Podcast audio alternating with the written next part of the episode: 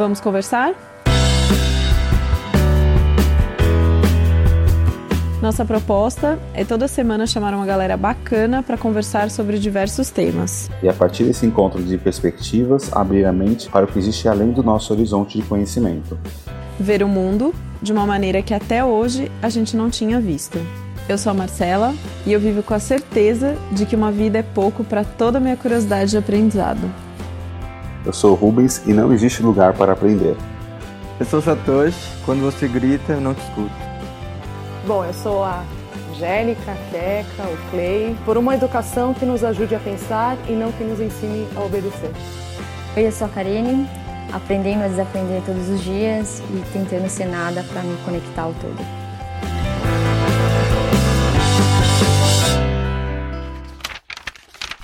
Um assunto que sempre volta nas nossas conversas é a diferença entre o livro e... preencha com o que você quiser.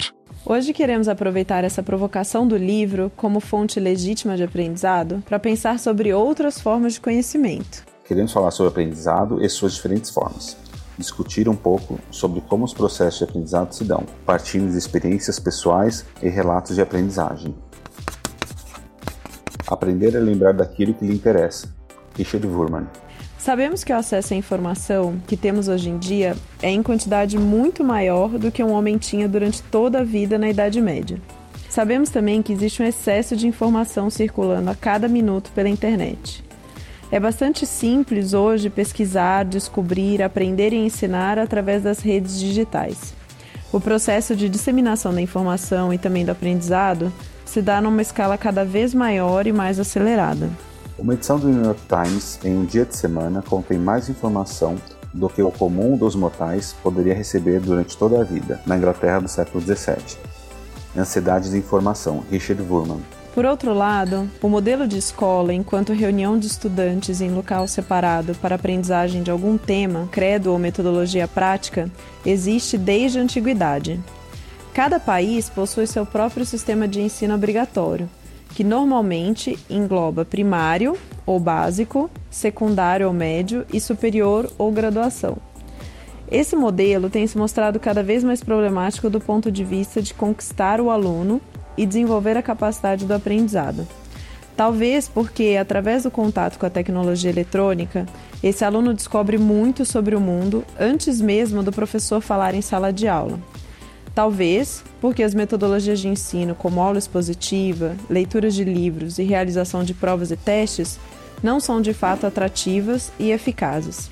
O ponto é que o modelo tal qual conhecemos vem sendo questionado em todo o mundo cada vez mais, principalmente com o começo do que chamamos da era digital.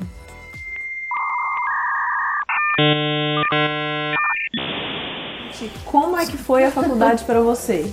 Como foi? Como Nossa, foi eu lembro dessa época. Puta. Eu lembro. Eu estava presente quando Karine apresentou o T C C. Só queria dizer isso. Foi uma bosta. Por que foi uma bosta? Porque é assim que eu aprendo, entendeu? Na pressão. Então, eu aprendo na pressão, eu aprendo na tragédia, eu aprendo no sufoco, eu aprendo, aprendo me fudendo. É, é isso. Quase quando você não tem escolha, né? Ou você aprende, ou você aprende. É, então, porque as pessoas teimosas aprendem desse jeito. Ah, sim. Mas acho que desde pequena foi assim. Então, por exemplo, desde pequena eu sempre, sempre foi muito difícil ir pra escola. Eu não gostava de escola, não me adaptava na escola, não ia bem na escola, era comparado. Então, todo momento pra mim a escola era inválida, porque eu não levava a sério, né? Você ia pra escola, você só era submetido a regras, a notas, a comparações, etcétera. Então, o que aconteceu? Ao invés de eu ficar revoltada, eu simplesmente não ligava, né? Então isso é por isso que tinha um outro mundo, um outro universo, né? Então até para é, que a Angélica falou é verdade, né? Da escola até a faculdade, então eu criei métodos para eu conseguir passar nas coisas e era sempre hackeando de alguma forma o sistema, tentando achar algum jeito aí, porque eu não conseguia me adequar. Mas ao mesmo tempo eu sabia uh, o que eu tinha que atingir no final, eu tinha que tirar uma nota, mas eu fazia do meu jeito. Seja ele colando, seja ele não, su- e a subornando Karine, o, cliente, o professor. Karine era muito adorada pelo, pelos professores. Tinha que ver Teresa Rubio, Menina. Lembro uhum. dela. Depois a gente trabalhou pra Tereza, é, né? No, porque ela, ela trabalhou na, na, no cliente. Nossa senhora, sempre pedia por Karine nas reuniões, sabe? Não, mas Karine, Karine está envolvida no projeto, não sei o quê. Muito saiu desse...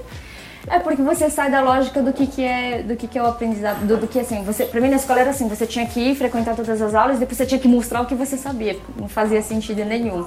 E aí eu via que o processo de eu mostrar que eu sabia alguma coisa não necessariamente era mostrar o conteúdo, né? Era às vezes chegar, pegar o otário, que era falar pra coleguinha fazer o trabalho da faculdade, pra você, então eu coordenava de fora de algum jeito, era ter uma intimidade maior com Com, com os colegas, era, era, era enfim, criar esse, esse... Nem sabia que tinha esse nome, esse processo simpático, né? Agora tem nome, né?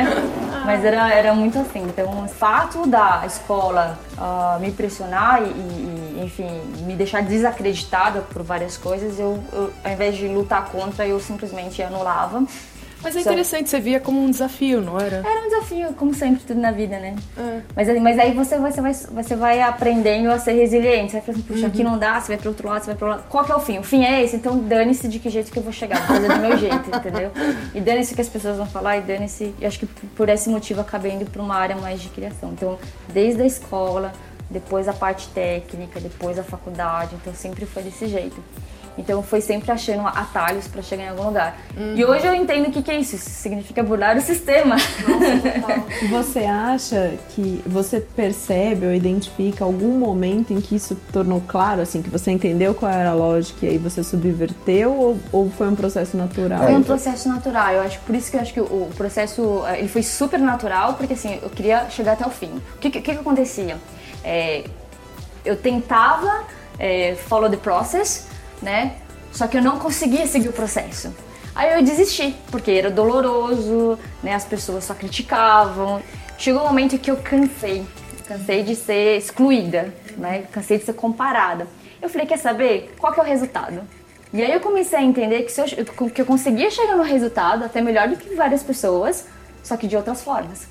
E aí que eu comecei, aí quando, aí quando você começa a ver o resultado, você começa a falar, poxa, alguma coisa tá acontecendo. Só que olha que incrível, né? Na cultura daquela época, as pessoas achavam que isso era absolutamente errado, né? As pessoas falavam, não, você tá roubando no jogo, né? Então eu sempre cresci com essa sensação de, não, a Karine, ela é... Ela é o patinho, é o patinho negro, né? Patinho negro? Ovelha negra. Ovelha negra. Ovelha negra. Má influência. Ela é má influência. É, é a pessoa que faz isso, que faz aquilo, né? Então, e assim, eu só fui me curar dessas coisas, desses... desses Uh, desses julgamentos depois de muito grande, assim, mas eu, eu sempre cresci, porque você, você faz, ah, você, você pega os, os atalhos, não é o correto, né? Então, tudo bem, não é o correto colar na prova, mas se você for pensar hoje, né, pelo aprendizado, eu aprendi muito mais do que muitos colegas da escola. Cara, então... e essa parte do que não é permitido colar na prova é muito foda, né, porque só reforça o quanto você precisa ser competitivo pra conseguir alguma coisa, eu acho que começa meio que, é, meio que entrar em choque com a cultura que a gente está tendo hoje, né? Exato. Então, ao invés de você competir com alguém, cara, vamos compartilhar vamos conhecimento, compartilhar. vamos aqui, ó, juntos, é, passar de ano. E na hora que você faz a cola, você acaba até decorando, você até entende. Fala, é, nossa, cara, não precisa nem decorar. Você aprende. Não, porque aí você usa o, o processo de aprendizado muito mais rápido, né? Uhum. Você tem que absorver muito mais rápido sob pressão. Então isso, isso é muito legal. Tinha outras coisas também que eu, no meio do processo, fui aprendendo, que era muito louco, né? Porque eu via todo mundo fazendo tudo certinho, mas eu já tinha desencanado de tirar nota mesmo, passava, então ok, né? Uh, mas o outro mundo, né? E eu me encontrava com outras pessoas que compactavam comigo no outro mundo, ele era muito mais legal e ele era muito mais vasto. Era como se o padrão fosse dez por cento e os outros noventa por cento era a diversão. E nesse noventa por cento que era a diversão, era um aprendizado absurdo. Por exemplo, uma coisa muito engraçada, o que, que a gente aprendeu dentro da escola? Falar pra mim, Karine, o que, que você fez na quinta série? Acho que meu maior milestone foi quando minha mãe descobriu que eu estava comercializando, eu estava, estava viabilizando o vandalismo na escola. Por quê? Eu tinha, mapeei esse pessoal que gostava das mesmas coisas que eu, achei muito legal, e eles, gost... eles, eram... eles precisavam, né, se expor, eles precisavam pichar muros e etcétera. E eu falei, puxa, existe uma necessidade deles terem sprays. E eu tinha esse acesso, então eu comprei, começava a comprar spray fora, né, porque minha mãe é de comércio, vendia dentro da escola e ganhava meus cinquenta por cento de margem. cinquenta por cento eu podia ter ganhado até mais em cima disso. E assim, pra mim era totalmente ok, né? Era tudo, tudo de porque negócio, dentro assim, né? Muito ok. Então, mas tá vendo que bacana? Porque assim, enquanto meus outros amigos, que eram coxinhas, que tiravam dez, eles estavam ali no sistema padrão, uhum. eles não aprendiam essas coisas da vida, do gueto. Nesse né? sistema underground da vida. Por isso que eu falo que qual é a porcentagem? Era os dez por cento que as pessoas iam até menos, e os outros noventa e cinco por cento era a vida, né? Que você, você, você era livre pra você tentar fazer aquilo. Uhum. Porque Uh, quando, quando os padrões de julgamento já não servem mais pra você, então você se liberta e o processo é muito mais simples. Mas tem duas coisas. É, ele, ele foi consciente, quando que ele se torna consciente, e na, não, não só na escola, mas o aprendizado em si, a vontade de aprender coisas. Puta, eu podia pegar isso daqui e vender na escola, então esse processo de aprendizado, é, que, quando que ele é consciente? Você acha que tem alguma coisa a ver com a necessidade? Porque assim, eu acho que um ponto que a Ká levantou é assim, ela só conseguiu aprender, sei lá, coisas quando ela precisava aprender, quando tinha pressão, né? Quando que a vida fala assim, filha, você precisa se virar ou você vai é, morrer na praia, né? Então eu acho que primeiro é entender a relevância daquele conhecimento para você naquele momento, né? Então eu acho que quando você vai atrás disso já é uma coisa mais natural, né? E, e você não precisa decorar, você não precisa forçar nada. Porque você já tem um interesse, Sim. né? Você não precisa, nossa, de onde eu vou é, tirar energia para focar nisso, né? Meu, quantas vezes você já usou a fórmula de Bhaskara, né? Tem até um meme. O que, que é isso? Tô brincando! Assim, mais um dia, assim, usar a fórmula de Bhaskara, sabe? É, mas eu acho que é, tem muito a ver com a sua necessidade. De repente você não tem necessidade de usar aquele momento, você não vai aprender, você vai esquecer, você vai... Sei lá, essa é que tem uma coisa que a, porque algumas vezes ele se torna essa necessidade, mas às vezes é uma, uma coisa da a escola te obriga a aprender uma uhum. coisa X, uhum. num, num momento X, uhum. que até a Marcela falou no último episódio, de, eu tenho da, da, às dez da manhã para aprender sobre a, arte. Ser criativo a ser na criativo. Aula de arte. Né? Você precisa das, às dez da manhã, você não pode ser criativo às três da manhã. Uhum. Qual que é o problema de você ser criativo às três da manhã? Ah, não, a sociedade não vai gostar porque você tem que estar dormindo. Ou eu quero incentivar a criatividade dos meus amigos ganhando um dinheirinho aqui em cima também. Então eu trago a, as latinhas de spray. Mas sabe que eu acho que até isso é um ponto interessante, quando a forma como você aprende, ela não vem tanto de conteúdo, mas ela vem de inspiração. Então, por exemplo, a Ká, quando começou a... a vender as latinhas de spray, com certeza algum amigo falou assim, puta, é incrível o que ela tá fazendo, por que eu não posso fazer? Eu acho que até esse é um tipo de aprendizado que eu faço no dia a dia, eu sou meio preguiçosa. Então, quando eu não sei de alguma coisa, eu colo em pessoas que saibam, né? E daí eu vou atrás e falo assim, puta, como é que você faz isso, não sei o que, nananana. Tipo, a gente não tem que ficar sabendo de tudo ao mesmo tempo, né? Não, puta, se eu não sei uma coisa, vou falar com a Ká, falo assim, Ká, me mostra aí como você vende essa latinha de spray. Como é que foi o seu método de aprendizagem? Angélica Clay. Agora conta, estamos, conta pra gente, conta pra gente. Estamos falando em qual etapa da minha vida, minha querida? Porque ah, todas alguns. Elas. É, conta como que é o seu aprendizado na sua vida. Puta, eu tava pensando nisso, né? Porque ontem o Rubens virou pra mim assim, ah, então vamos falar do podcast, qual que é o tema? Aprendizado, a gente começou, né? O exercício. Daí eu tava muito lembrando como foi os momentos e formatos de aprendizado. E claro, né, tem a questão da escola, então onde você, para passar de ano, tinha que decorar, né? Então meu pai, ele sempre foi muito, imagina, ele foi professor, então ele ficou muito em cima, tipo, eu e minha irmã ali, ó, só sai daqui pra me decorar tudo. E depois houveram outras formas, eu tava lembrando, cara, T V Cultura, sabe? Hoje a gente fica falando de internet, sei o quê, puta, na nossa época, que a gente mais é, jovenzinho, cara, aqueles programas eram demais. Porque você aprendia e nem percebia que você estava aprendendo, que você estava se divertindo. E eu acho que é justamente isso que a gente perdeu, essa parte de se divertir com o conhecimento, né? Por isso que quando você força alguém a aprender alguma coisa, o negócio não sai, porque é um porre. Então, eu fiquei muito lembrando desses programas, é, Vila Sésamo, que foi um precursor dessa área, né? Foi ele que começou a entender como é que as crianças menores, elas aprendiam e reforçou isso, e desenvolveu isso, e super funcionou, né? É, eu acho que, assim, tem vários é, pensadores hoje em dia, né? Tipo, José Pacheco, que é fofíssimo, que tem a Escola da Ponte, que ele vai muito através do, da relevância do conhecimento. Então, quem traz o interesse por saber da matéria é o aluno, né? Não vou te obrigar a nenhuma informação que você não queira saber. É, que eu posso simplesmente olhar para o céu e ter interesse em entender o que é física. E não olhar para o céu e eu sou obrigado a aprender nesse momento de geografia, porque... Pois é, tem até uma, um tipo de abordagem que é uma escola, sei lá, na Finlândia, eu não sei, aqueles países nórdicos que são muito...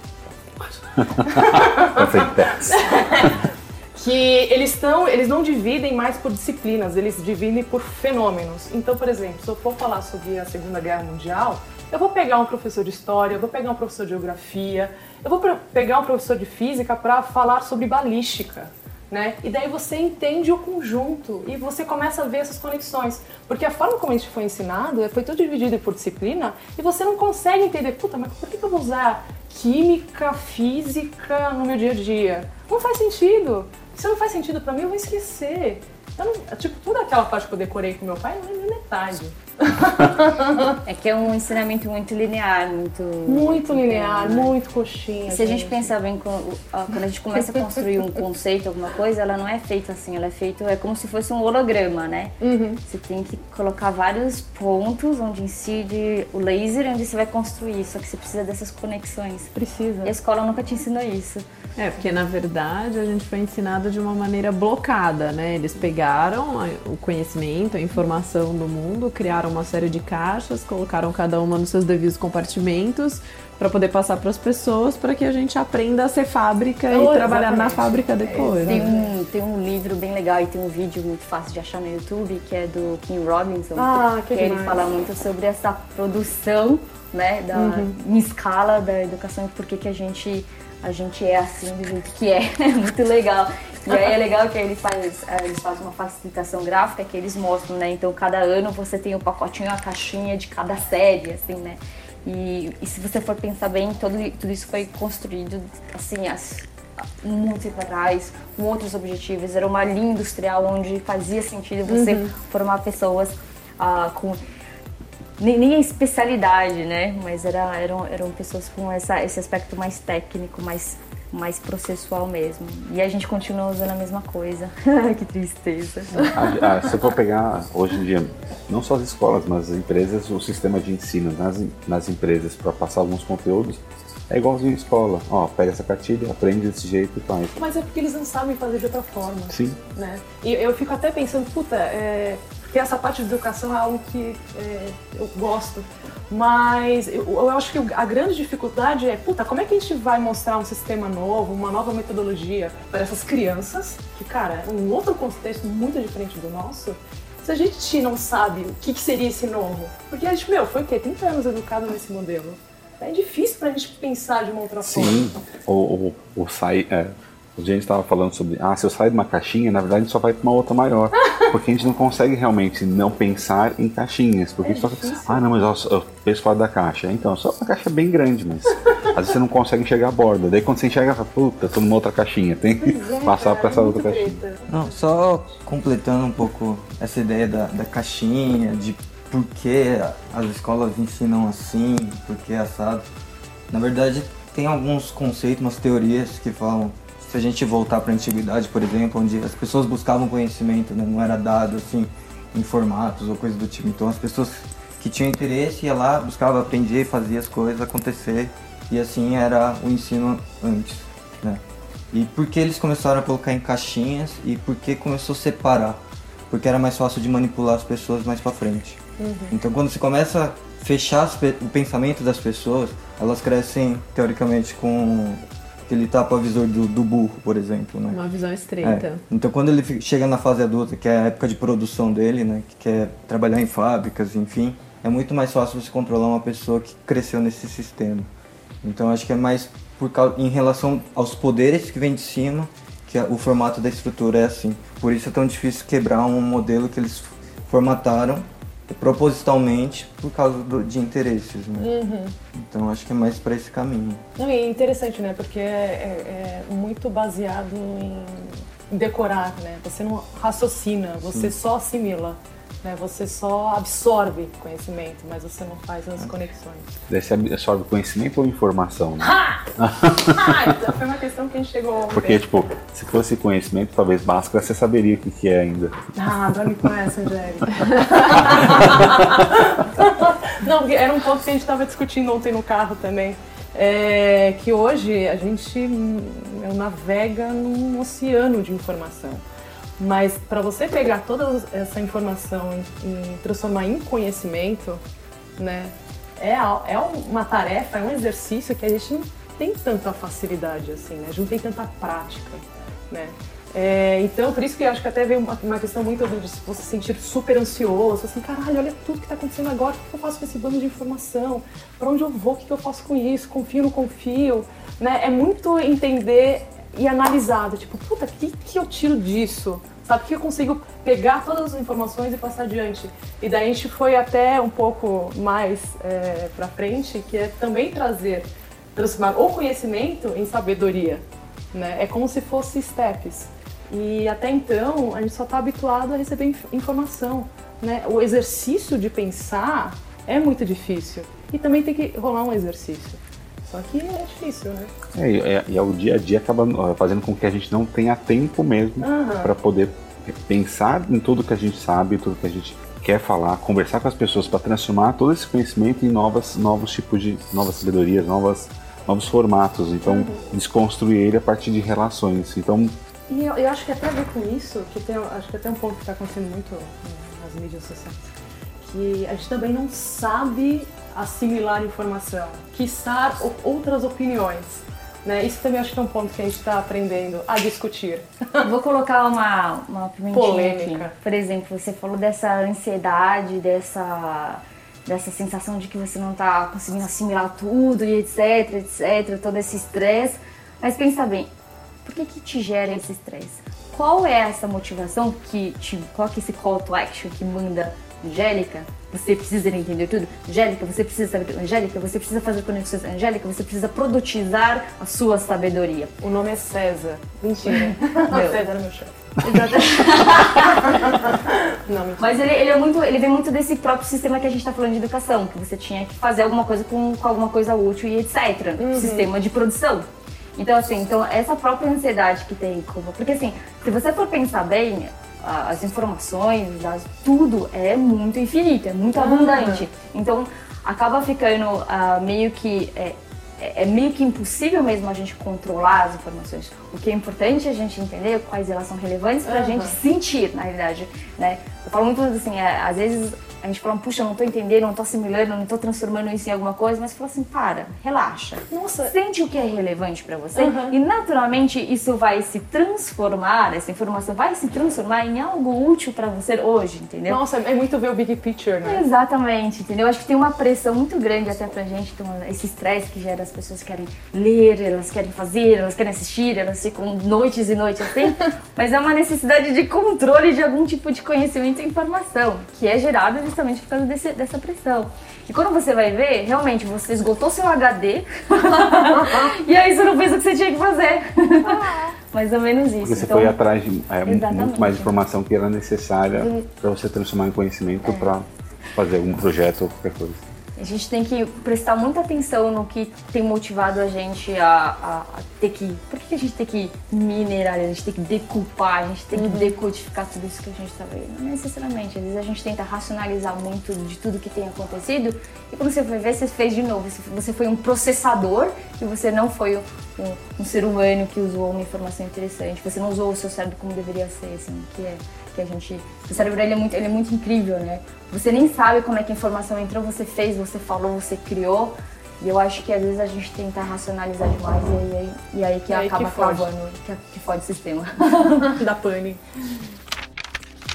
Satoshi, como foi o seu processo de aprendizado? Foi parecido com o da, da Clay. Tamo junto, Satoshi. Tamo junto. Não, tipo, a única diferença é que acho que em casa a gente nunca teve muito essa pressão de ah, precisa decorar, enquanto não decorar, Seus não, pais não para de estudar. Não. É, mas falava sempre coisa do tipo, ah, se entendeu, tudo bem, né? Aí você se vira e dá o jeitinho brasileiro, a gente resolve, resolve as questões, né? Tipo, dá uma enrolada ali, ganha meio ponto aqui, meio ponto ali, as coisas vão indo, né? Então a gente nunca teve aquela pressão, ah, precisa tirar dez, sabe? Uhum. Passou, tá bom, né? Então acho que em casa não, não teve esse negócio, então sempre tinha aquele, aquela questão, né? Ah, faz o que gosta, tipo, se você vai mal em física, química, que eu sempre fui mal, por exemplo, eu sempre tava de exame final. Tipo, tudo bem, né? Até chegava no final, os professores sabiam que eu não ia, não ia ter jeito em matemática, química, física, porque... Ele falou, isso você não vai levar para sua vida, né? E você matemática? Não vai... É, eu ia mal em tudo. E hoje você é arquiteto. É, que arquiteto não usa matemática. Não usa matemática? Não. É um curso de humanas. Curso Nossa, de humanas. Sério? Design. Nossa. É. Ah, como aprendi? É. E aí era isso, né? Tipo, os professores... sabia no final, então tem aquele ritual de precisar passar matéria para você prestar uma prova, mas tipo, a maioria dos exercícios que a gente fazia ali na prova era o mesmo que a gente ficava copiando e fazendo ali para passar, assim, então o professor também era consciente nessa questão, assim.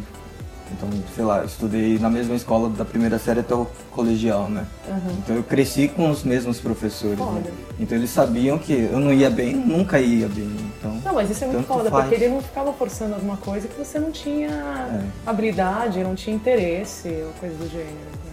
É, porque ele já tinha passado por esse processo que é. a gente agora passou pela faculdade, né? Então ele falou, putz, tem muita coisa que eu tive na escola que eu nunca usei, sabe? Então ele tinha meio que essa consciência de que se eu tô indo mal é porque não, não faz sentido pra mim, uhum. né? Então, tipo, química era o pior de todos, assim, eu nunca entendi aqueles montes de letrinhas. Física, pra mais, mim, menos. Foi uma grande dificuldade. É que física tem um pouco de lógica, né? Então, ah, lá, o que era difícil pra vácuo. Mim... Pelo amor de Deus, não existe direito. Pra mim, nada disso tem lógica. É que o que era difícil pra mim na física eram os números, mas o, o conceito eu uhum. conseguia entender, né? Uhum. Então, era até que as coisas assim... Aí matemática e física dava problema por causa dos números, por exemplo, né? E aí tinha uh, as fórmulas. Eu nunca decorava fórmula, porque pra mim, por que eu vou decorar fórmula, sabe? Tipo, não faz sentido, né? Mas na, na, além da escola, na faculdade e na vida profissional, como que foi esse processo de aprendizado pra você? É, na faculdade começou a mudar um pouquinho, né? Porque tipo, tava fazendo uma coisa que eu gostava, hein? Tinha muitas aulas que eu acabava dormindo, que eu achava muito, muito chato. E, tipo, pra fazer a prova, era só falar, ah, explica pra mim a matéria, tipo, dois dias antes. Eu falava e tá bom. E você ia lá na prova e fazia super bem, né? Aí você começava a pensar, né? Será que o professor tá fazendo o papel certo, né? Porque é. o carinha que tá do meu lado aqui consegue, talvez, ensinar até melhor que ele, né? Então começou, já vi alguns questionamentos sobre métodos de ensino, né? E foi aí que começou a mudar um pouco o, o pensamento em relação a isso.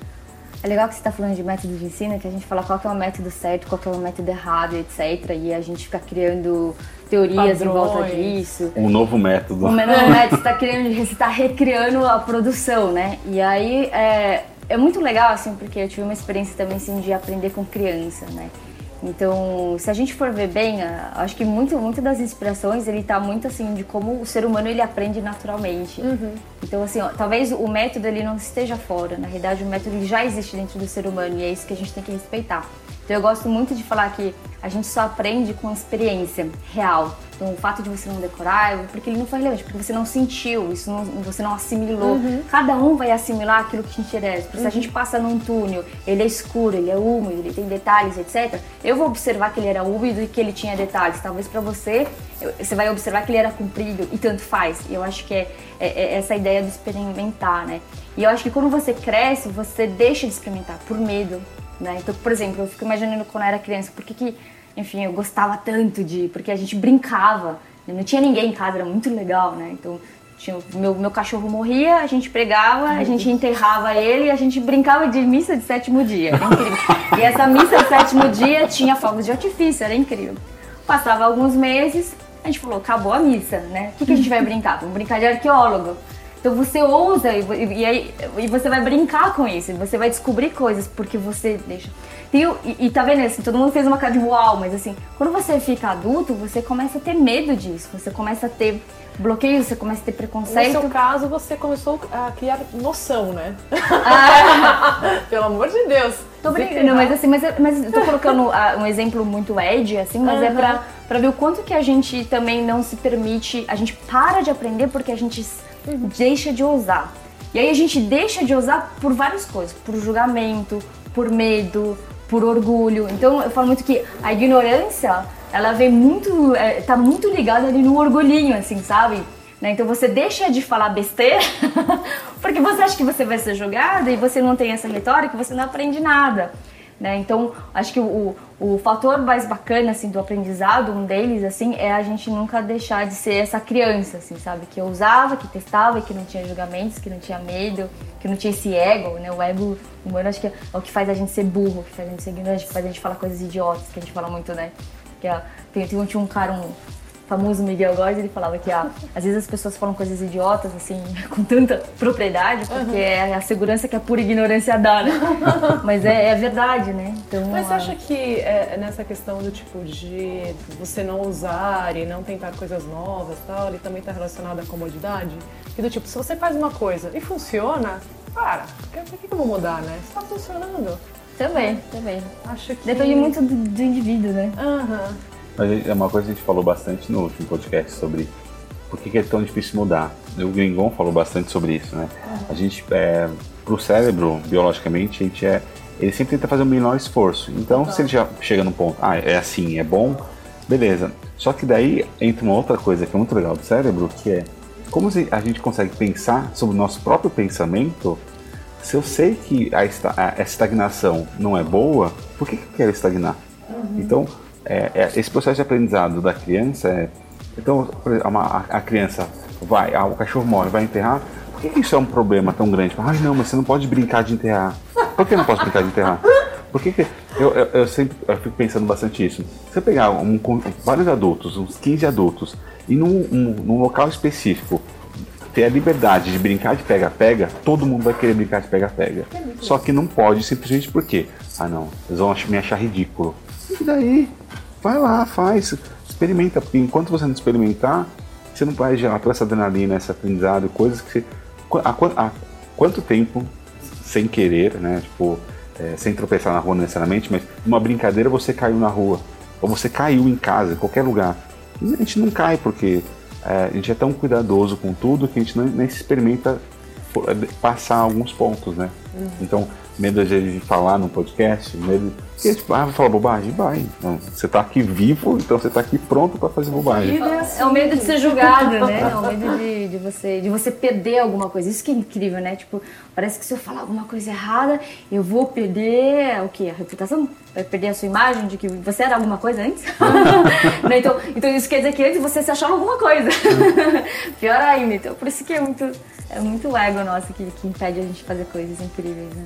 É um ego e também um pouco isso de como a gente foi educado. A gente viveu os últimos trinta anos ouvindo muito não pra muita coisa. Desde coisas que a gente tá sentindo até coisas que a gente tem vontade de fazer. E aí, com tanto não, a gente fica bloqueado de experimentar uma coisa porque eu já ouvi tanto não, né? Agora, isso, será que eu posso? Será que eu tô autorizada a fazer isso ou não? É, daí o adulto acaba não, não se permitindo errar nunca, né? É, tem que ser perfeito, né? Tem que ser perfeito. Tem que ser igual.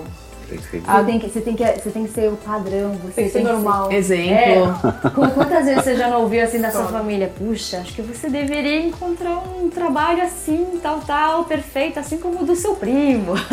Funcionário público, tem concurso é, acontecendo um aqui duas semanas. Não, não, não, não que a gente tenha alguma coisa contra esses, uh, esses filmes, assim, a, a, a, a, as pessoas, elas, é engraçado, né? Elas tendem a... a a sempre tentar padronizar coisas, a deixar as coisas ali, colocar, classificar. Eles né? encontram fórmulas e aí eles acham que é uma fórmula de sucesso, eles uhum. querem colocar todo mundo dentro daquela fórmula e se você não se encaixa... E daí sim. voltamos às caixinhas. Né? E voltamos às caixinhas. Não, então, pra mim a escola, eu não, eu não tive tanto problema assim... É... eu não sei se, se é natural ou se eu ouvi muito não, eu não sei o que aconteceu comigo, mas eu levava a escola de um jeito é, um pouco mais tranquilo, assim, não, não me incomodava tanto, até porque eu tinha muita facilidade na sala de aula de ouvir o que o professor falava e depois eu resolvia o que eu tinha que resolver com aquilo que eu escutava, então eu não perdia muito tempo estudando ou, ou decorando, alguma coisa assim, eu tinha uma certa facilidade de seguir a regra, assim, sabe? Com que, com que eles me traziam. E eu tinha é, curiosidade fora, assim, e, e dentro de casa tinha meu pai que pegava muito no pé nessa coisa de ler, então eu, eu lembro de experiência traumática de com doze anos durante as férias eu tive que ler Memórias Póstumas de Brás Cubas e eu não entendi absolutamente nada do livro, meu pai me cobrando leitura e eu não, não, não fazia sentido na minha cabeça aquilo, mas eu, eu tinha que fazer, enfim. Ele te cobrava depois? Ele ficava tomando? É, me cobrava. Faz, assim. Faça uma resenha agora. É, é tipo, tinha uma cobrança, não era uma... Não chegava a ser uma cobrança de eu ter que falar exatamente uhum. o que eu li, mas rolava uma cobrança e tinha uma, uma, uma pressão de autoridade do pai, assim, que mesmo sabendo que ele não ia me cobrar de fato, eu acabava fazendo, assim. E, e, e foi muito engraçado, porque quando eu cheguei no, no colegial, eu estudei em colégio público, assim, boa parte da minha vida. E quando eu cheguei no, no colegial, meu pai falou assim, bom, agora você tem que prestar vestibular e passar na U S P. Uhum. E aí eu falei, bom, mas o que, que eu vou fazer? Eu nem, assim, nem sei o que eu quero fazer da vida. Ele falou, não interessa, você tem que estudar e passar no vestibular. Uhum. Eu falava, mas pra quê, assim? Eu vou fazer o quê? Não faz sentido, assim, eu tenho uma meta que não é uma meta que é minha, não é... Não, não, não tô me identificando com isso, e como que eu vou estudar pra passar numa meta se eu não sei o que, que vai vir depois, né? Como que eu vou... Isso vai ser meu. Uhum. Não, não interessa, tem que passar na U S P. Aí e você vai fazer cursinho. Bom, aí eu ia pra escola de manhã, ia pro cursinho à tarde e depois tinha que ficar estudando à noite até Jesus. onze horas da noite. E, e eu lembro que eu passei, enfim, a maior parte do, da minha vida nesse período de cursinho, assim, fazendo desenho no caderno e pensando na vida, escrevendo música e poesias, porque eu sempre tive essa coisa muito criativa em mim. E, e eu não entendia muito bem por que que aquilo estava acontecendo, assim, qual era o sentido de eu, de eu, de eu seguir esse caminho. É... Então, mas eu, acab... mas eu fazia, né, então aí eu entrei na faculdade, aí Você eu fiz o, curso, é, fiz o curso de História, Olha. E aí eu, eu estudava muito, eu lia todas as coisas que eu tinha que ler, eu fazia os trabalhos, assim, eu sempre fui aquele aluno certinho, que eu não era C D F, porque... Uhum. Eu ficava com preguiça de um monte de coisa, mas eu fazia o que tinha que fazer certinho, assim, eu não buscava atalho, né? Então eu não colava, não, eu não, nunca fiquei de recuperação, não, não, enfim, eu, eu que acabava fazendo os trabalhos na turma quando alguém ah, um clássico, coordenava né? de fora. Ah, eu contratava os trabalhos dela. Mas não que eu era uma aluna C D F, assim, eu não sei, eu, eu achava que era o que eu tinha que fazer, assim, eu não, eu não via de uma outra forma, né? E eu E, não é a, e, e eu, tinha uma, eu sempre tive uma curiosidade muito grande de saber as coisas, então eu acabava me interessando por aquilo que eu tava, que tava sendo mostrado, né? Então eu fazia muita pergunta, enfim, me, me envolvia de uma certa forma. E aí, até hoje, é, se eu tenho que sair um pouco fora do roteiro, né? É um pouco complicado. Mas eu acho que a minha capacidade de ver esse big picture aí que uhum. a gente tava falando... É, me ajuda um pouco a sair do roteiro às vezes, assim. Mas eu ainda, eu sou, eu sou uma pessoa de livros e referências, bibliografia e coisas do gênero, e que pra fazer alguma coisa eu sempre procurei um curso, eu sempre procurei uma coisa que validasse do outro lado, assim. Fantástico, é legal ver como cada um tem uma, uma forma de, de, de extrair, né, de ter esse source assim, de informação, de, de inspiração, eu acho. Eu nem chamo de informação, é inspiração. É inspiração, com Inspiração, certeza. Motivação, assim, cada um tem um, um timing, cada um tem uma sensibilidade, cada um tem, tem uma necessidade, quando você fala assim, ah, eu preciso de bases teóricas, ou seja, não acredito em tudo aquilo que eu vejo, né, tudo aquilo que as pessoas falam, isso é muito legal, né, e isso eu acho que é muito natural de cada um, da história, isso é incrível. É, e, e por outro lado, mesmo eu tendo essa... eu seguindo a receita do bolo, assim, bonitinho, é... essa, essa curiosidade que eu sentia fazia com que eu percorresse outros caminhos por fora. Então, mesmo eu fazendo cursos de humanas, eu por fora ia aprender a mexer no computador. Então, em noventa e oito, eu ficava Nossa, lá... sistema D O S. Eu ficava lá... Eu tinha um... Não, já era três ponto um, já era noventa e cinco. Opa! É. eu, eu já tinha blog, Nossa, eu já me interessava por internet, eu já aprendia como fazer H T M L, sabe? Eu já ia procurando outras coisas. E quando eu estava na faculdade, mesmo fazendo história, eu fazia estágio em tecnologia no C C E, eu cantava no coral, tipo, eu sempre procurei fazer várias coisas diferentes, mesmo seguindo a receita do bolo. Eu acho que isso que me deu a capacidade de olhar, que na uhum. verdade não estava tudo em bloquinhos, né? Uhum. E eu percebia durante a graduação e as pessoas que eu li, as pessoas que eu passei a admirar, que o cara que, que tinha sucesso, ele não era só um engenheiro. Ele era um engenheiro que fazia teatro, que gost... tocava um instrumento, que se interessava por química, era uma pessoa que circulava em vários conhecimentos. Nossa, era uma né? pessoa interessante, né? Isso, isso. É... Até a oitava série eu tinha certeza que era burro, não tinha dúvida, eu sempre ficava de recuperação, sempre tinha os, os meus problemas. Eu vou te dar um abraço agora.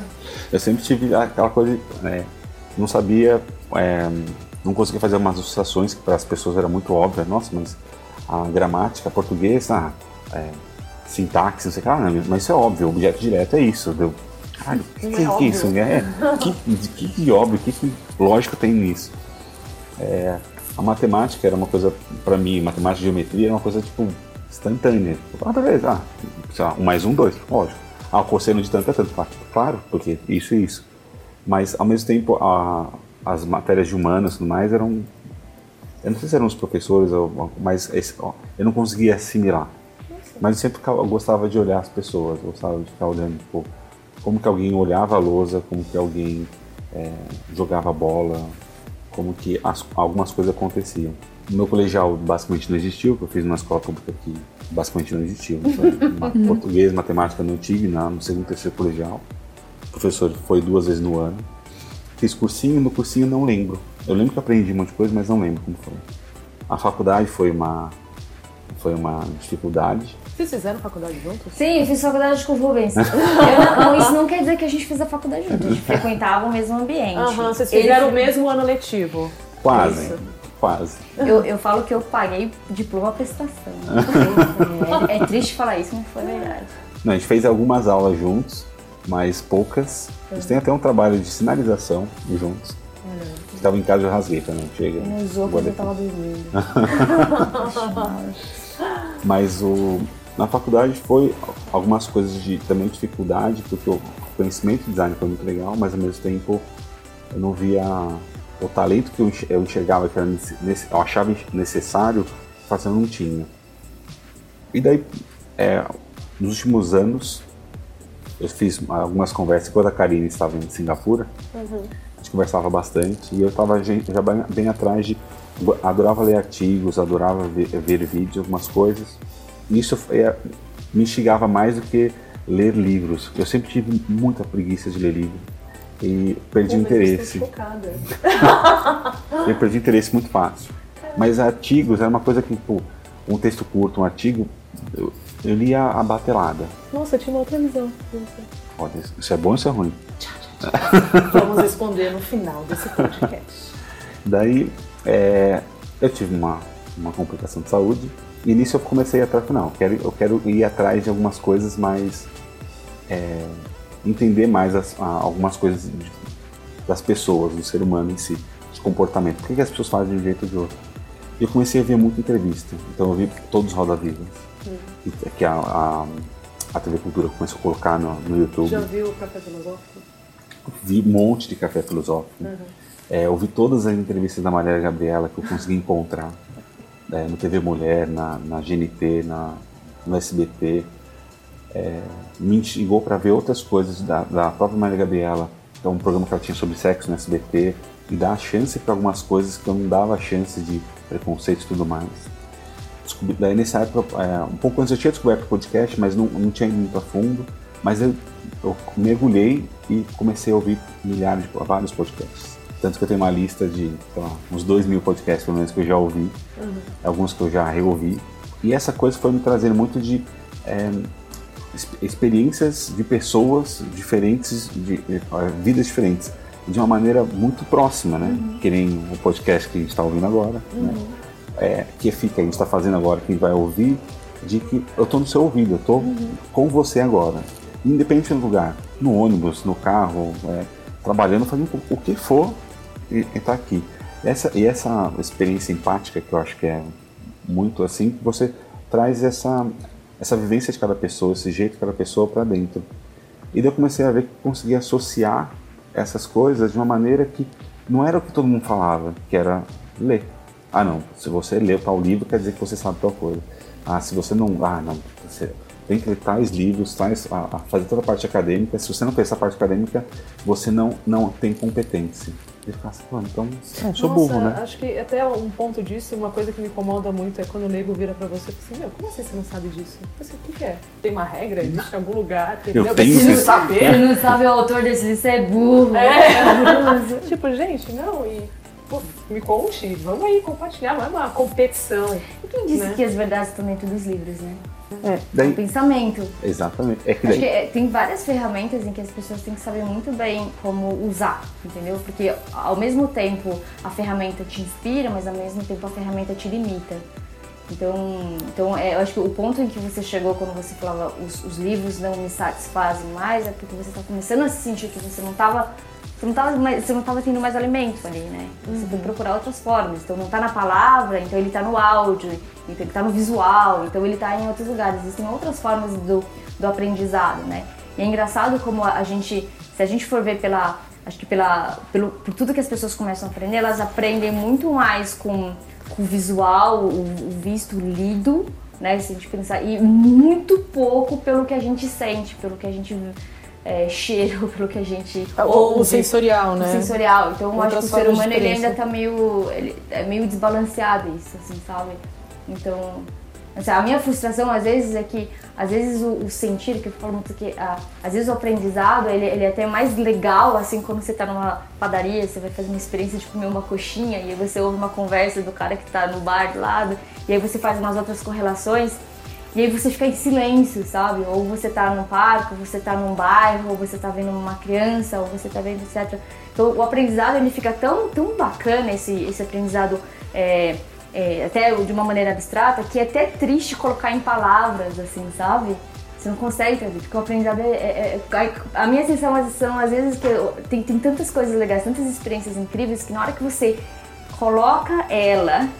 escrita e etcétera, tô falando todas, óbvio, você reduz tipo noventa por cento do que, que era aquele, aquela riqueza. É, até porque você tá é, pegando aquela experiência e passando pelo seu filtro, né? Tá passando pelo seu filtro. Então você realmente reduz, né? Você é, sintetiza. A minha frustração é de que será que é a única forma da gente passar o nosso, a nossa experiência por uma forma que a gente vai comunicar, que é a comunicação, uhum. é simplesmente a palavra, é simplesmente a escrita, é simplesmente... E sabe? Uhum. Então assim, essa, essa, eu acho que, acho que aí que tá a nossa questão do que seria até a educação do futuro. Como é que a gente educa as pessoas com outras formas uh, de, uh, de sentir, né? Uhum. Acho que a gente aprende pelo sentir, a gente aprende, é assim que a gente assimila de verdade. É, é quase como se crianças nos ensinassem, né? Quando você fala que você assimilou é porque você já racionalizou, etcétera. E, e já fudeu. E já fudeu, entendeu? Uhum. Então quando você aprende, você aprende, acabou. Você nem sentiu. Você nem, você, nem, você nem teve essa, essa, essa sensação. Mas eu acho que, eu acho que até é, pegando um pouco um gancho assim, de como é que seria essa educação do futuro, eu acho que é uma educação muito mais direcionada para você se tornar uma pessoa melhor. Assim, sim. Porque hoje em dia é totalmente direcionada para você se tornar um profissional melhor. Tipo, você vai se vestibular para entrar numa faculdade. Né? Eu acho que quando você começa a desenvolver uma criança para que ela se torne um ser humano melhor, eu acho que tem tudo a ver com esse desenvolvimento de outras inteligências, que não seja só sim. intelectual, mas emocional é também. Exato. Sabe, sabe, sabe que, tipo, X-Men, você tem que ir na escola do professor Xavier, que você tem que... Você, acho que essa, essa é a maior escola que tem, que você tem que desenvolver os seus superpoderes. Eu uhum. acho que isso sim seria uma super escola. Sim. Aí eu, eu acho que é um excelente momento para a gente poder pensar é, o que foi nessa trajetória de vida de cada um de nós assim, que trouxe essa, essa sabedoria, né? O, em que momento, quais foram os elementos que você percebe na sua vida que você viu o valor dessa experiência de aprendizado?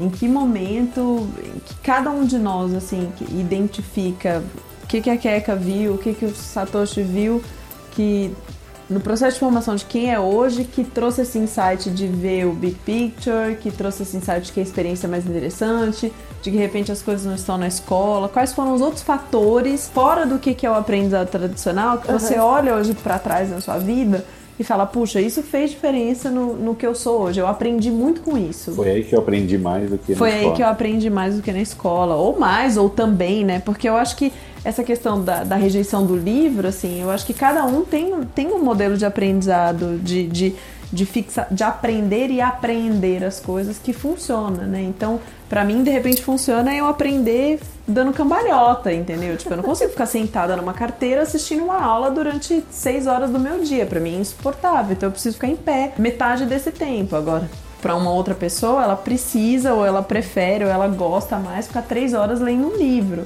Então, enfim, o que, que você olha pra você e fala, putz, eu aprendo mais assim, eu acho que isso na minha vida fez diferença, sabe?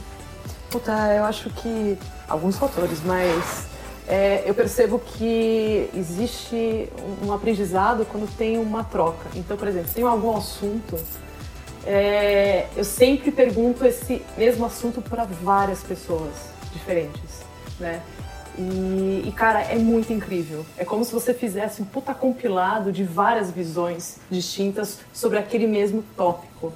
E que você não imaginava que poderiam ter tantas visões. Tantas visões, sabe? E eu acho que, tudo bem, eu poderia, sei lá, pesquisar, né, através da é, internet, uhum. livros e coisas do gênero. Mas eu acho que como tem uma pessoa falando, ela se coloca na experiência dela. E eu acho que essa questão é muito rica, né? Porque quando ela, ela não fala somente sobre o ponto de vista dela, ela fala também sobre a experiência que ela teve, sobre o momento de vida que ela tá, né? São é, informações corporais. Eu acho que é, é muito mais rico, né? E, e acho que também da troca, essa questão de aprender a discutir, de ouvir, é, entender, né? E acho que essa questão também de quando você entra numa discussão que é meio que para convencer outra pessoa, né? Acho que é, acho que são trocas interessantes. Você tem uma forma de, de buscar essa, essa informação. É, até enquanto, até, sei lá, outros aspectos que eu não tenho tanto domínio, né, e daí vai lá e tal, acho que é, essa parte é muito interessante. E eu acho que também, eu não sei se vocês sentem com isso, quando são pessoas mais novas, né, então aqui na, na, onde eu trabalho, a gente tem muito estagiário. E, e, cara, é muito, muito legal quando você trabalha com eles e você percebe que, cara, uma coisa que você faz diariamente, mas eles valorizam horrores, sabe? É meio que do tipo, puta, faz desse jeito, já pensou fazer de uma outra forma e tal. E você percebe que só pelo fato de você ter ajudado naquela coisa super pontual, puta, já fez uma puta diferença. Não, né? E como também, eu acho, eu sempre é, fui mal visto por alguns amigos de... É, É, ver mal o estagiário. Uhum. Eu sempre gostei muito desse estagiário por um fato de ter, ele gosta muito de beber em algumas fontes do que eu tenho, mas eu também tem muita coisa de experiência de música, uhum. filmes que eu não, eu já tenho a distância tão grande que eu não, eu não conseguiria saber que aquela banda existe. E ele vai me apresentar e fala, nossa, não, banda existe, que banda é legal. Foda, porque até então a gente está sempre acostumado que é fazer uma transferência de conhecimento. E não é transferência, é troca. Sabe? Tudo bem, eu tenho, sei lá, mais experiência nesse quesito, mas, cara, ele tem uma outra experiência de coisas que eu nunca vi na vida, né? E é justamente nesse, nesse contato que isso acontece, né? Que eu acho que quando a gente vai para outras mídias, até mesmo livros, é, internet, coisa do gênero, esse tipo de troca se perde um pouco, né? Não, claro que você consegue, sei lá, outros ganhos, né? Você consegue, sei lá... É, quantidade, volume, qualidade, coisas do gênero, de informação.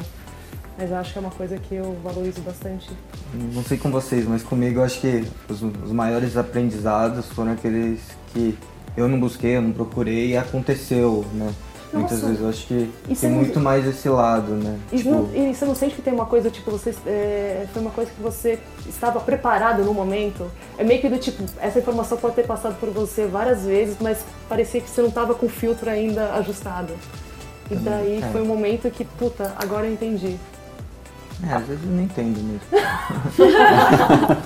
Mas esse momento que você falou, tem uma, na ciência tem um nome, serendipidade. Ah. Você tem, sabe, é, estar preparado para ah. quando o acaso acontecer, você tá poder preparado. Olhar para o acaso. É muito então, foda legal, vou usar tirar essa... uma experiência disso, um aprendizado, um produto, coisas do gênero. É, é engraçado isso que você falou dessa, desse compartilhar, desse aprender em, em conjunto, que eu, eu, olhando hoje, acho que eu me dei bem, eu, e eu me dou bem, assim, quando eu assisto uma aula, alguma coisa, porque eu aprendo muito mais quando eu tô nessa troca, uhum. quando eu, eu brinco que é quando eu construo o pensamento fora da minha cabeça. Uhum. A gente aqui conversando, eu aprendo muito mais do que se eu estivesse sozinha uhum. lendo um texto sobre uma conversa ou sobre esse assunto. Então, eu, durante a escola, eu, na sala de aula, eu prestava atenção porque eu, eu construía o pensamento naque, fora da minha cabeça, com aquelas pessoas. Então, sempre que eu queria aprender alguma coisa, eu procurava uma aula, um curso, alguma coisa, porque eu queria estar naquele espaço trocando com outras pessoas e, e construindo esse pensamento fora da minha cabeça do que estar sentada num canto lendo alguma coisa, né? E, e, e eu acredito que essa experiência de troca, uhum. de outras visões, outras perspectivas, é, é isso que faz a gente, a gente aprender, a gente crescer, a gente, a, enfim, ir para um, para um outro lugar, a pensar de uma maneira diferente. O que você está falando de troca é muito interessante, porque agora, não estou falando de experiência, estou falando de, de um exemplo muito real para mim, que é melhor régua, acho que para para ver o quanto que o seu conhecimento, quanto conhecimento você tem, é quando você dá aula. Então, a primeira vez que eu fui dar aula, eu entendi o quão, uh, quantas coisas bacanas eu tinha dentro de mim, eu não sabia, mas ao mesmo tempo quão burra eu era, porque eu tinha que correr atrás. Então, a sensação de dar aula é igual você fazer a troca de óleo, sabe? Então, é a melhor régua, é quando você tem que dar, mas ao mesmo tempo você tem que receber o feedback, você tem que correr atrás para alimentar. Isso é muito incrível, porque você começa a entender o quanto, uh, quantas coisas você tem. E outra, porque assim, a gente, acho que a gente não tem a dimensão de quanto conhecimento a gente tem até a gente materializar, até a gente tangibilizar em palavras. Então, o que você está falando, quando você estava no grupo, o que acontecia, ele se materializava, as coisas elas aconteciam, elas eram reais, elas eram, elas eram visíveis. Enquanto a gente só está no nosso campo de pensamento, a gente meio é, fica nas gavetinhas, né? A gente não é obrigada a fazer conexão. Então, eu acho que É, o dar o, a informação é a melhor forma da gente também aprender, assim, pra mim é, foi incrível, né? Então eu, eu me forçava a entender mais, eu me forçava a, a, a querer mais, mas não porque, não era só uma coisa interna, mas eu tinha a responsabilidade, assim, sabe, de, uhum. de você passar essa, essa informação. Então isso é legal, né? Aí você começa, quando você começa a entender que a sua cabeça não é só a sua, né, que você conecta com as outras e, cara, o que você está pensando também faz parte do que eu estou pensando e isso vai retornar para mim de uma forma, esse conhecimento se transforma. Quando a gente começa a entender que o nosso cérebro é muito maior, porque eu não preciso contar só com o meu, uhum. isso começa a se tornar lindo, assim, sabe? Cara, eu acho isso muito foda, quando você tem essa, essa consciência do tipo, mano, não sou eu que tenho que responder isso sozinho, vamos responder junto, sabe? É, é que nem você falou. O cérebro é muito maior, tipo, duas cabeças pensando é, faz muito mais diferença do que uma só. É, mas daí a gente tem que conseguir é, tirar essa coisa do ego. Uhum. É, enquanto enquanto a, o processo é egóico, é, você nunca consegue realmente fazer o, o projeto uhum. ou qualquer coisa que você vai fazer na vida realmente grande, porque você vai estar sempre tentando satisfazer a sua vontade uhum. e não a vontade de algo mais, algo intangível. Mas sabe que isso é um, um processo, é, pelo menos na parte de comunicação e agências de comunicação, que está se transformando. Então, an- é, antigamente tinha o, o diretor de criação, né? A pessoa da agência, o que, detentor da, inf- da informação, da criatividade, coisas do gênero. E dá para perceber que cada vez mais esses grandes mentores, eles não participam mais das agências, eles estão caindo fora, né? Por quê? Porque não faz mais sentido, né? Quando você percebe que a sua criação é muito mais rica e muito mais profunda e interessante quando ela era feita por várias pessoas. Não é só aquele cara que está dando um aval, que está dando um selo de qualidade. Isso não existe mais, né? Quer dizer, ainda existem alguns dinossauros, mas a tendência, cara, é que cada vez mais seja coletivo. Porque realmente, quando é coletivo, é que o negócio fica rico e ganha forma. Sabe? É impressionante quando você percebe a qualidade de uma entrega e, assim, em trocentos mil quesitos, assim. Quando é uma pessoa puxando, né, quando tem aquela visão super enviesada, engessada, e quando são várias. Tudo bem, dá muito mais trabalho, mas ainda acho que ainda é o melhor caminho. Mas é legal quando você começa a ver esse valor do que o Rubens falou, que você falou que é do, uh, do não ego e do, e, do, e do se conectar, né? Porque ontem, até ontem eu tava falando com um amigo e a gente chegou numa frase bem legal, que é assim, quando você entende que você não é nada, você se torna o todo. Uhum. Então você tem muito mais poder, você tem muito mais... Uh, e, e acho que é isso que é o, que é o real, porque se você for ver até... Uh, se você for se inspirar na natureza, as coisas acontecem dessa forma, as, as informações são passadas naturalmente dessa maneira. Uhum. Eu acho que só o ser humano que não consegue fazer essa conexão, ele precisa de um Wi-Fi, ele precisa de tecnologia, ele precisa de outras ferramentas para ele se comunicar, porque ele nem sequer consegue falar, nem sequer ele consegue doar uma ideia, ou emprestar uma ideia, ou dar um conselho, ou fazer uma troca. A plantinha, que a gente fala muito, né? A plantinha daqui desse lado do mundo se, consegue se comunicar com a plantinha do outro lado do mundo, que se conecta com as estrelas, com, a, com as marés, enfim. Então a natureza ele é muito assim. E o ser humano ele foi feito para isso. Só que a porcaria do o ego humano, que, que é, ele obstrui esse fluxo de, de, de informação. Uhum. Né? É, no, é, o ego cega, cega o ser humano para ver como que a natureza é tão importante, ou é, é tão importante quanto o ser humano. Não é tipo, ah não, eu sou, eu sou mais porque eu consigo falar. A árvore tá lá, de boas, crescendo, ela se comunica com a outra árvore e ela tá crescendo de boa, tá fazendo. Só que não é uma linguagem que você entenda. Então quer dizer que ela é burra? Não, quer dizer que você não entende, ponto. Você não, não entende. Não, você não precisa, ah, não, preciso entender tudo. Não, não precisa entender nada. Tem um, tem um, um físico, que eu, eu sou péssimo às vezes para os nomes, que ele fala muito assim, ah, É, o ser humano dá nome pra tudo pra ficar confortável. Uhum. Então ele fala assim, a lua. Então fala, não tem lua, tem uma pedra girando. Não, não é uma pedra girando. Todos os sinônimos, todas as coisas que você vai, você vai colocar em cima é, são só ideias que o ser humano construiu pra ficar confortável. Uhum. Então, não tem uma, uma, a lua girando em torno da terra. Não tem a, girando em torno... Esse girar em torno, terra, são só nomes que você vai dando pra ficar esse conforto. Quando você vai vendo isso, você fala, olha, eu sou só parte. Sou só parte disso tudo. O quanto isso é engrandecedor e não é uma coisa ruim, não é uma coisa que te deixa pequeno, é uma coisa que deixa tipo, nossa, beleza, eu faço parte de tudo isso. Mas é porque o homem busca sempre respostas, na verdade, né? Eu acho que essa questão de falar, ah, tem que acontecer alguma coisa e depois isso, isso, isso, aí a gente começa a entrar em religiões, exatamente, etcétera. Exatamente, vamos falar de religião, gente. Vamos falar sobre é... religião. Sempre teve a necessidade de buscar respostas, né? Então, quando eu não sabia... E... criava-se algumas lendas, talvez, para justificar uma coisa para que não sofresse algumas outras revoluções, assim. É, o Neil deGrasse Tyson fala sobre que até hoje a gente fala que o sol nasce, só que o sol não nasce, né? Ele tá lá, a terra ele gira, aparece. Ele aparece e pronto. É, o ser humano ele tem essa arrogância de querer controlar alguma informação, alguma realidade, né? É muito louco isso.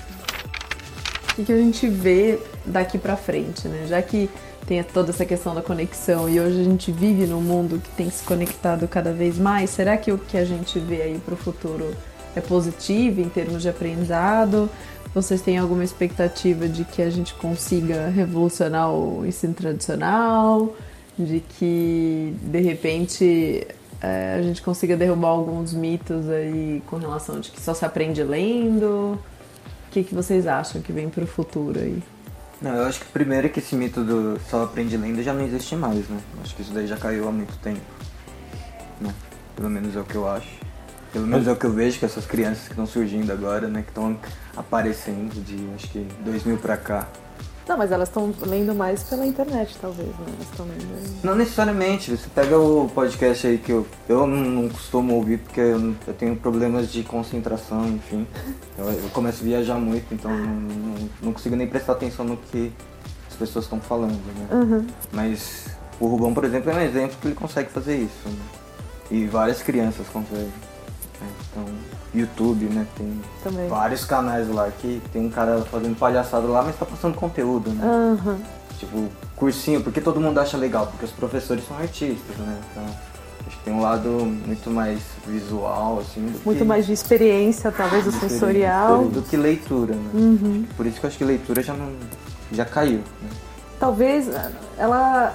ela agregou, né, outros, é, outros sensoriais, talvez, é, é, então tem da visão, tem o sonoro, né, Acho que ele está amplificando. É, tem uma coisa que eu uh, conversei bastante com a Marcela já, sobre o, o valor social do livro. Ah. Né? A, gente, a gente dá um, o valor é, do livro como é, a fonte de informação é muito grande. Né? Não é... Não é uma coisa desprezível. Todas as universidades do mundo, ainda a grande referência tem que ser outros livros, porque isso tem um valor social muito, muito forte. É, eu fiquei pensando é, como desenvolver outros métodos para que tenham esses, essas outras mídias, mesmo um artigo, um vídeo, um podcast, tenha tanto valor social para isso. Porque daí, é, parte, parte desse, é, acho que dessa troca, onde mostrando o valor social, também aquilo pode ser bom, ou como isso pode ser tão grande, né? Porque a gente tira daquela, só a mística, né? Ah, hoje em dia muito podcaster e muito youtuber fa- faz um livro para mostrar a experiência dele. Mas daí foi, mas peraí, que nem a Kéfera, fez um livro e você fala, mas peraí, eu já vi todos os seus vídeos, eu sei qual a sua trajetória, o que eu vou ter no livro especial? Uhum. Tem alguma, algumas brincadeiras, algumas coisas, mas que não Não, va- não vale metade do que você vê cinco vídeos dela. Uhum. Como a Jujutsu, talvez também tem um livro e você fala, cara, você vê dez, dez vídeos da Jujutsu, pronto, você já, você, aquela experiência já passou, e coisas que não, não conseguiriam ser tangíveis em, em palavras. Então ela, o jeito, ela, o jeito que ela olha, o jeito que ela vai falar, você fala, ah, entendi. É, é, ela é assim. Isso não é uma coisa negativa, é só um jeito de como que você faz com um amigo. Você sabe que aquele amigo, se você falar de um jeito, ele... Ah, ele vai te entender quando você dá uma bufada ou fala uns aham, uhum, sim, tá bom. Esse aham, uhum, sim, tá bom uhum. é um conjunto de outras coisas. É, que... é você passar informação além das palavras, né? É, a questão do gesto, né? Da linguagem corporal. Eu acredito que, assim, por mais que pela experiência e pelo que a gente vive no dia a dia é, tenha... Ah, o livro caiu, né? Dessa maneira como você falou, a gente vê crianças aprendendo, enfim, vivendo experiências de outras formas. É, o próprio fato da, Ju, da Jujutsu e da Kéfera e de outros youtubers escreverem livros é um reflexo do tanto que existe uma reputação por trás do livro. Porque o livro ainda é hoje é, valoria, valorizado socialmente como um... um registro oficial de uma coisa que é legítima, de um conhecimento adquirido, de uma coisa que, uhum. que faz sentido, e tem muito a ver até com aquilo que a Karine falou lá no começo, de que ah, a gente às vezes lê alguma coisa e a, le- e a escrita é um viés, e o, leitor, o escritor queria provar um ponto e a gente é enganado, a gente deixa de ver outras questões, enfim. Então tem um, tem um, um lado que é a reputação do livro, da gente acreditar no que está escrito, porque está registrado ali no papel, é como se aquilo ganhasse um peso muito uhum. forte, né? É, e, e tem, por outro lado, de que aquilo é um recorte que, que sai de um contexto que te dá outras possibilidades de experiências e etcétera. Então, por mais que a gente esteja aberto hoje a outras experiências de aprendizado e a outros formatos, eu acredito que essa questão do livro, ser, esse reconhecimento do livro ser a fonte de informação legítima ainda vai... Perdurar um, perdurar um tempo, né? Até tem uma questão que a gente estava conversando, é, eu e o Rubens, sobre livro, que é como que se dá a nossa interação com o texto escrito. Não necessariamente o livro, mas o artigo, uhum. que é diferente do vídeo, que é diferente do, de um podcast, que é diferente de uma foto, enfim. Que quando a gente está lendo alguma coisa...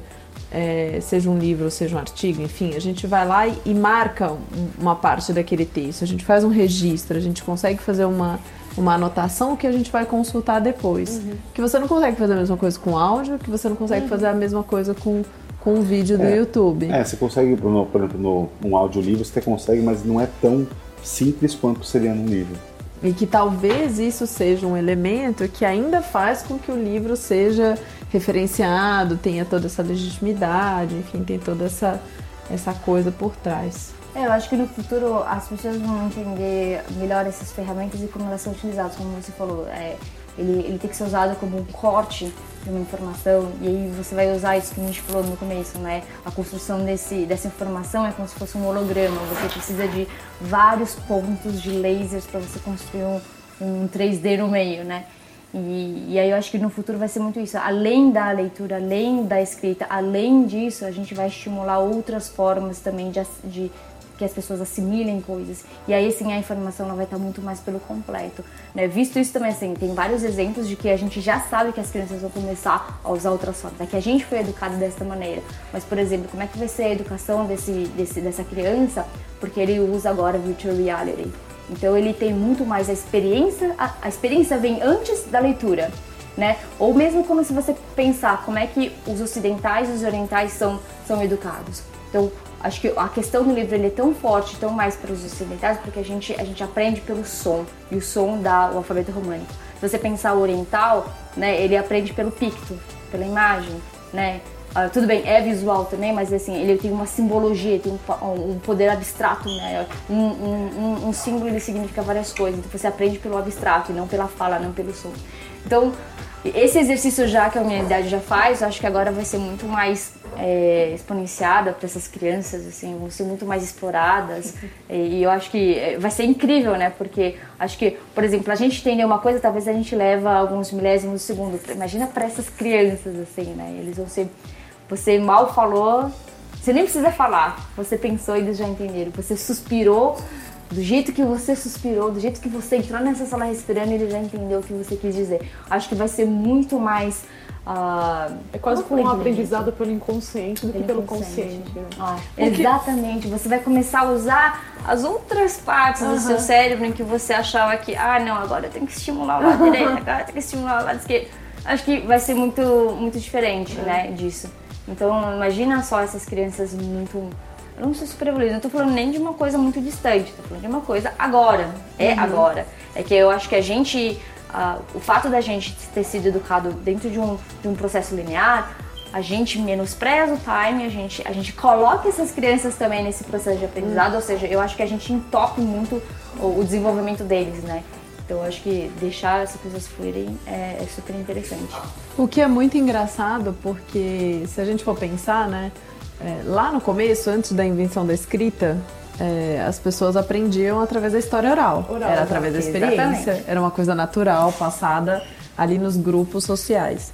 Aí a gente inventou a escrita e a gente achou isso o máximo, porque a gente conseguia registrar e deixar para as próximas gerações. Porque eram e os dez hoje... mandamentos, o tabernáculo, pensa é, só. Na verdade, a escrita só foi inventada por contadores para poder contar coisas, e depois que a gente foi elaborando ela para poder fazer algo poético. E aí a gente ficou muito tempo baseando a nossa história nessa tecnologia.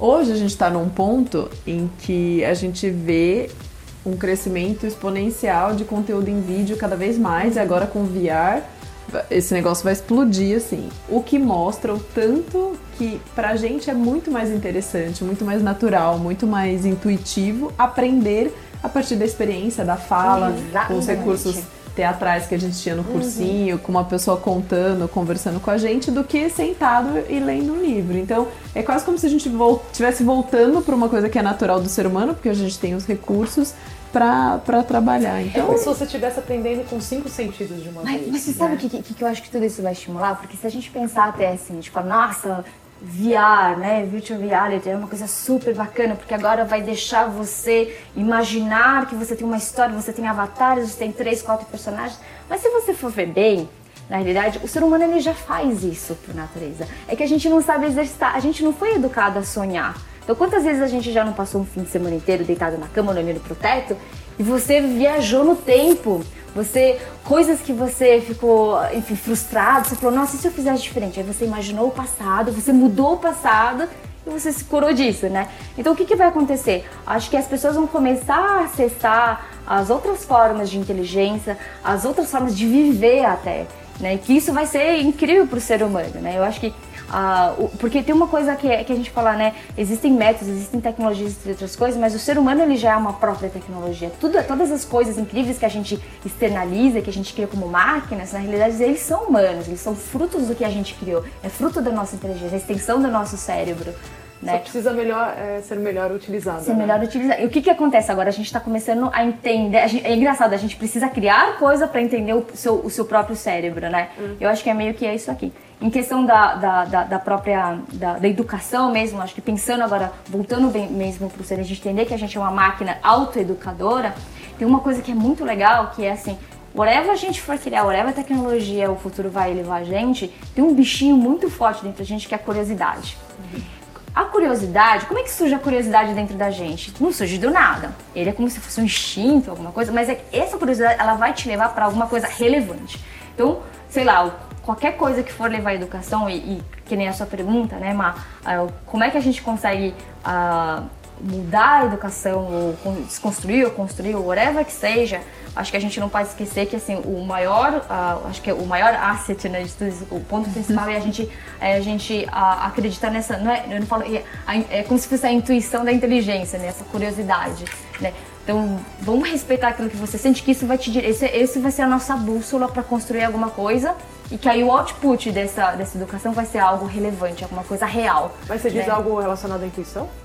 É, não sei, é que eu não, não sou muito entendida dessas coisas, entendeu? Mas assim, mas, ah, enfim, por que, que você é curioso para saber alguma coisa, uhum, né? Então, o que, que acontece com as pessoas? Elas falam, ai, nossa, eu tô curiosa pra, pra entrar no site da Jujutsu, ou ver um, uma, um site pornográfico, ou ver não sei o que lá, e aí você veta, porque você acha que a sua curiosidade é alguma coisa muito errada, mas na realidade é você se movendo pra algum lugar. E você, o que, que você faz? Você pega e você fala, não, não vou, vou pra onde todo mundo tá indo. Por isso que as pessoas vão pros mesmos lugares, por isso que ninguém... Uh, porque a curiosidade, ela vai gerar uh, a criatividade, que ela vai gerar alguma coisa bacana, que vai gerar alguma coisa relevante. Então, dentro desse processo educacional, acho que a gente criou tantos processos no meio do caminho, tanta coisa, que a única coisa que a gente esqueceu de, de, de pensar é que porra a educação, pra que que serve? Pra, pra eu construir um prédio? Pra eu fazer alguma coisa extraordinária? Pra eu mudar um... não sei, entendeu? A gente hum. perdeu um pouquinho o porquê disso. Se a gente entender que, na realidade, é só você... Uh, criar algo relevante para o ser humano que você é, ou para todos, né? Aí eu acho que fica muito mais simples. Então, tanto faz o método que for criado, tanto faz as pessoas que vão aparecer e et cetera. Eu acho que eu, uh, é muito respeitar. A resposta está muito dentro da gente mesmo, sabe? É, é que e a o, gente abafa isso. É que o novo é, assusta tanto que a gente vai sempre tentar achar que o antigo é mais, mais fácil, mais tranquilo. E daí a gente vai falar, não, ó, eu preciso fazer arquitetura para fazer um prédio bonito. Uhum. Mas você precisa fazer um prédio bonito? Para que, que você vai fazer o prédio? E daí vai voltando alguns passos e a gente vê que, tipo, algumas coisas que a gente... muitas coisas que a gente faz no mercado de comunicação não uhum. tem sentido nenhum. Nossa, nem fale. Então... a não ser que seja diversão. Se a diversão for relevante, por que não? Mas daí, como a gente consegue trazer, vou falar pro, pro, para as pessoas que a... a os processos relevantes de diversão, de experiência, podem ser muito mais interessantes do que necessariamente construir ao evento. Não, é, não são as, os box trans que você colocar, a tenda que você vai subir, não sei o que lá. Uhum. Não, é a experiência que vai ter ali. Uhum. Isso são só ferramentas para aquela experiência ser mais rica ainda. Uhum. Então, deixa de focar na... ah, vou fazer um backdrop aqui. Não, esquece, não precisa do backdrop. Vamos pensar numa tenda e colocar um, ta- um tapete de E V A para todos os adultos brincarem com suas crianças. E pronto, pode ser muito é, mais interessante. Entendeu? A, a gente fala que a bússola da educação, ela é simples. A gente que tenta... dá, né, aquela complicação. É, é, dá aquela... nossa, gente. Momento... meu mindfuck. Meu mindfuck. Toda essa conversa me fez muito pensar na, na educação em si. O que, que a gente faz com toda essa informação? Se é importante, é, quanto que essa informação toda é importante ou não. Tem um conto do Isaac Asimov chamado A Última Pergunta, que ele fala, é, ele vai mostrando como a, a, o grande skill seria uma, uma, saber fazer uma pergunta, e como que algumas pessoas ficam presas a, ao, ao, é, um pouco disso, ao estado de entropia do universo. O estado de entropia é, a, é o quanto o, o, o universo consegue gerar de energia, e vai ter um momento que vai não gerar mais energia. Ele vai brincando isso porque ele inventa uma máquina para aprender a, a, a aprender a aprender e desenvolver é, metodologias. E essa máquina inventa uma outra, que inventa uma outra, que inventa uma outra, para poder fazer, para poder servir ao, ao ser humano e ao conhecimento. É muito legal como, como tudo se fecha e tudo se abre a partir desse, desse, dessa busca pelo conhecimento, que passa a ser mais da máquina do que do ser humano, e o ser humano começa a, a, a, a ir atrás de outras, tipo, outro tipo de coisa. Ele passa a ser uma consciência, e daí só a consciência se junta à, à consciência desse, desse ser, e esse ser vira o próprio universo. É um, uma coisa, é, apesar de ter contado um pouco do ponto inteiro, mas vale muito a pena a construção. O Isaac Asimov é um cara... Apesar de ter contado um pouco o conto inteiro. O conto inteiro, mas ainda assim vale muito a pena ver como se fecha é, é, isso e se fala, nossa, mas como isso é mágico. É, o meu mindfuck é. vai sem, sem nada muito específico. É... Procure fazer uma coisa que você nunca fez, assim, uma coisa diferente do seu dia a dia, uma coisa... Sei lá, se você trabalha com negócios, vai fazer um curso de culinária. Se você é artista, vai entender um pouco mais sobre física. Seja vendo um vídeo no YouTube, seja ouvindo um podcast, que é uma excelente fonte de conhecimento. Aprendemos hoje. Né? Aprendemos hoje. Estamos aprendendo. Mas é, é buscar é, ver uma outra coisa, uma coisa que faz, não faz parte do seu dia a dia, né? Uma coisa diferente. E eu acho que não tem idade para nada. Então, eu, eu tava escutando hoje é, no rádio ou em algum podcast, eu não lembro muito bem agora, sobre uma senhora de sessenta anos que virou... Foi fazer bodybuilding, né? Que é você trabalhar o corpo para competições de, de, de músculo e tudo mais. Com sessenta anos ela foi trabalhar o corpo e, e, e vencer essa, essa coisa na vida dela. Quer dizer, quer coisa mais diferente de, de mudar a cabeça, de ver sobre outras perspectivas, que é essa altura da vida que todo mundo acha que uhum. já acabou, uhum. e você ir trabalhar seu corpo e seu físico, e enfim. Então, eu acho que é isso, assim, a qualquer momento... Procurar uma coisa diferente pra você sair um, pra uma caixa um pouquinho maior, sabe? Acho que esse é o meu mindfuck da semana. Acho que o meu mindfuck da semana é, enfim, a gente é permitir-se um, sentir mais, né? Porque eu acho que a gente, a gente é, é, é, a gente entende várias coisas, a gente tem, tem várias coisas, a gente consegue decodificar, a gente consegue conversar, a gente consegue explicar, a gente consegue entender tantas complexidades, mas ao mesmo tempo acho que a gente é muito analfabeto dos nossos próprios sentimentos.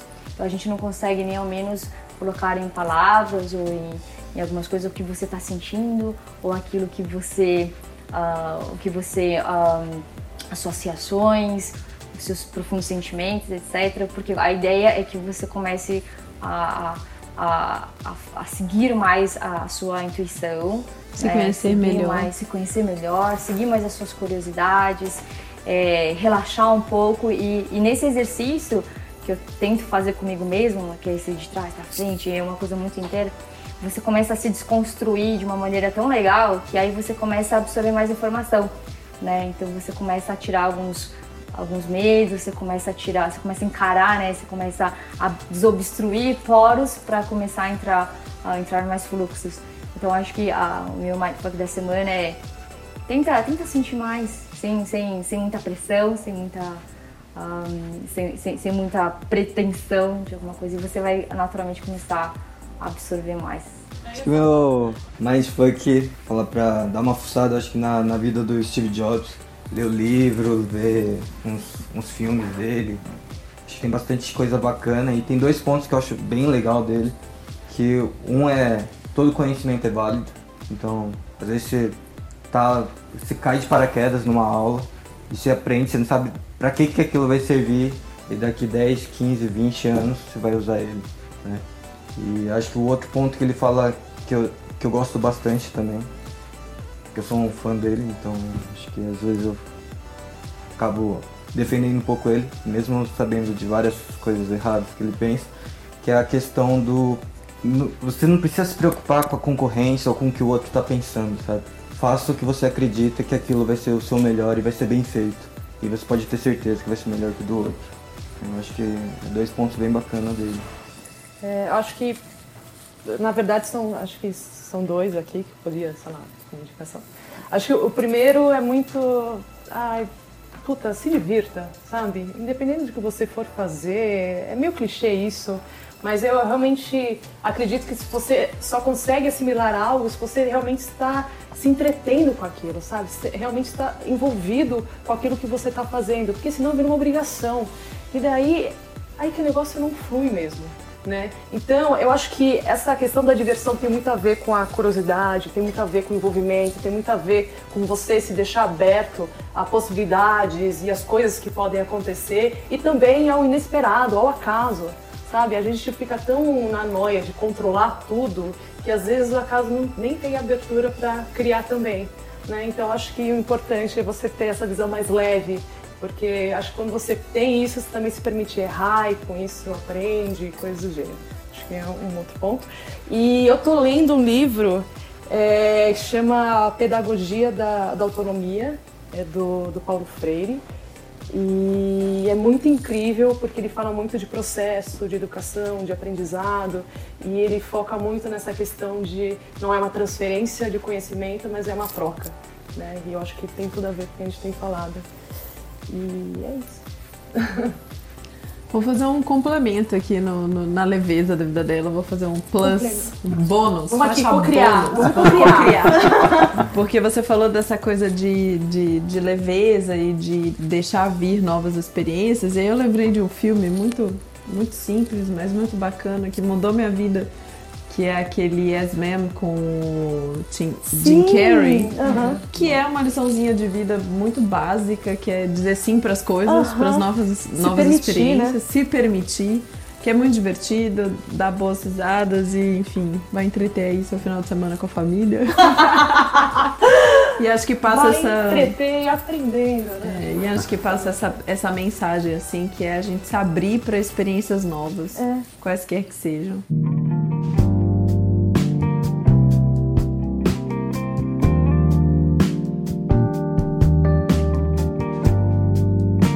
Você que está ouvindo a gente, entre em contato conosco através das nossas redes sociais, que agora a gente já tem. Mindfuck pode com V no lugar do U, no Facebook, Twitter e Tumblr. Assine o nosso feed no SoundCloud, conte para os amigos, irmãos, namorados, todo mundo, anuncia por aí. E mande seu amor também pelo e-mail mindfuckpod arroba gmail ponto com com V no lugar do U. Feliz é aquele que transfere o que sabe e aprende o que ensina. Cora Coralina. Até a próxima. Valeu!